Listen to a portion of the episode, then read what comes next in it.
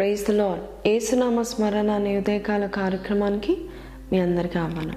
ఈరోజు దేవుడు మనకిచ్చే వాగ్దానము నూట పంతొమ్మిదో దావిద్ కీర్తన నూట ముప్పైవ వచనం. నీ వాక్యము వెల్లడి అగుట తోడనే వెలుగు కలిగాను అవి తెలివి లేని వారికి తెలివి కలుగును. ఈ యొక్క వాక్యము చాలా అద్భుతమైన మాటలు ఉన్నాయండి ఈ వాక్యము నా జీవితంలో అక్షరాల నిజమండి. నేను కోటి ఉమెన్స్ కాలేజ్లో చదువుతున్న సమయంలో నేను డిగ్రీలో తీసుకున్న సబ్జెక్ట్ పీజీలో తీసుకున్న సబ్జెక్టు చాలా డిఫరెంట్ అండి. అయినా కూడా మరి నేను కోటి ఉమెన్స్ కాలేజ్లో చదివేటప్పుడు ఫస్ట్ ఇయర్ నేను ఒక అలవాటు చేసుకున్నాను. అప్పుడే నేను ఒక నిర్ణయానికి వచ్చాను. ప్రతిరోజు ఉదయకాలము రెండు గంటల సేపు దేవుని యొక్క వాక్యంలో నేను గడపాలి అని అనుకున్నాను. ఎవ్రీడే మార్నింగ్ ప్రతి ఉదయము కూడా అప్పటికి మా పెద్ద పాప పుట్టిందండి. కానీ ప్రతి ఉదయము రెండు గంటల సేపు బైబిల్ చదివేదానండి. అలా బైబిల్ చదివి కొన్ని పనులు చేసుకొని కాలేజ్కి వెళ్ళిపోయేదాన్ని. నిజం చెప్పాలంటే ఆ సమయంలో నాకు టైం మిగిలేదు కాదు. ఇంట్లో పాపను చూసుకోవడము అలాగే బైబిల్ చదువుకోవడము చాలా వరకు నాకు టైం ఉండేది కాదు. అయినా ఉదయకాలం లేచి రెండు గంటలు చదువుకునేదాన్ని. ఆ బైబిల్ చదువుకున్న తర్వాత దేవుని మీద ముందు నాకు వేరే తలంపులు ఉండేవి. ఆయన భీకరుడు ఆయన మనతో నివసించలేడు అని అనుకునేదాన్ని.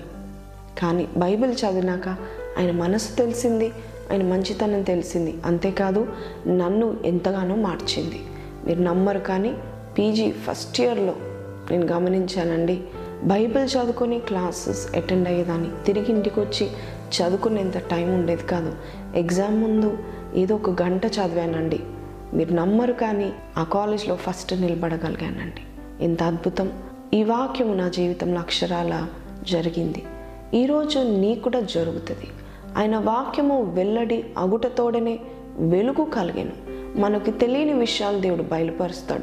మనం ఎలాంటి వారమో దేవుడు మనల్ని ఎలాగ ప్రేమిస్తున్నాడో మనకి ఏ శక్తులు ఉన్నాయి ఏ బలహీనతలు ఉన్నాయి ఎలాగ బలము పొందుకోవాలి ఆయన ప్రేమ ఏంటి ఆయన మనకున్నాడు మనకు తోడుగా ఉన్నాడు నిన్ను విడువడు నేను ఎడబాయుడు అని నీకు వాక్యం సెలవిస్తుంది.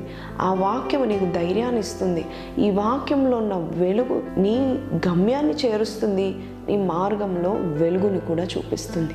అంతేకాదండి తెలివి లేని వారికి తెలివి కలిగిస్తుందని వాక్యం సెలవిస్తుంది. ఈ లోకములో మనకి తెలివి కావాలంటే ఏవో టాబ్లెట్స్ మింగితే పాలలో ఏదో పౌడర్ తాగితే తెలివి వస్తుందని ఎక్కడైనా విన్నారా? ఎక్కడా ఉండదు. అది దొరకదు కూడా. కానీ వాక్యం సెలవిస్తుంది. వాక్యము చదువుతుండగా నువ్వు జ్ఞానాన్ని సంపాదించుకుంటావు. వెండి బంగారాల కంటే కూడా దేవుని యొక్క వాక్యము కోరదగింది. వెండి బంగారంలో దేవుడు ఎన్ని ఇచ్చినా కూడా దేవుని యొక్క వాక్యము మన చేతిలో పెట్టి ఉన్నాడు.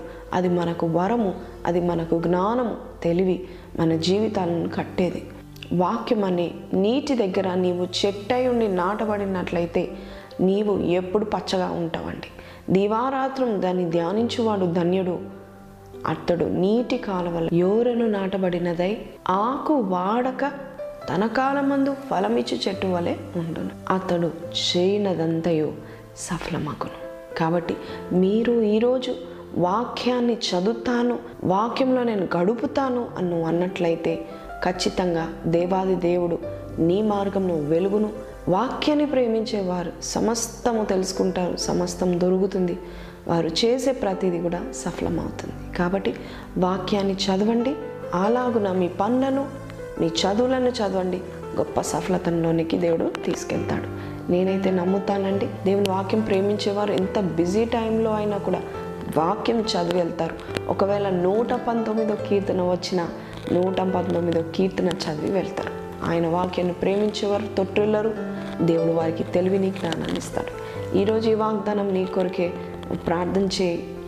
మీ కొరకు నేను ప్రార్థన చేస్తాను. మీరు కూడా ప్రార్థనలో ఏకీభవించండి.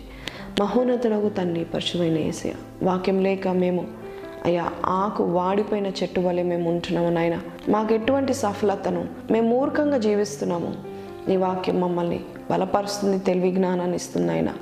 వాక్యం లేక మేము ఎండిపోయిన స్థితిలో ఉన్నాం. ఈ రోజు నువ్వు చెప్పి ఉన్నావు. ప్రతి విషయంలో ఈ రోజు నుంచి మేము సఫలత చూసటకు సహాయం చేయమని ఏసు పరిశుద్ధ నామం అడిగి తండ్రి. ఆమె ప్రైస్లోనండి చక్కని వాగ్దానం దేవుడు మనకి ఇచ్చిన్నాడు. వాక్యం చదివినాకనే మీరు ఏదైనా చదువుకోండి. ప్రార్థన చేసినాకనే ఎవరితో ఫోన్లో కానీ ఎవరితో మాట్లాడండి. మొదటి స్థానం దేవునికి ఇద్దాము. గొప్ప ఘనకార్యాలు మన జీవితంలో చూద్దాం. మళ్ళీ రేపు కలుద్దాం. అంతవరకు సెలవు. Have a nice day God bless you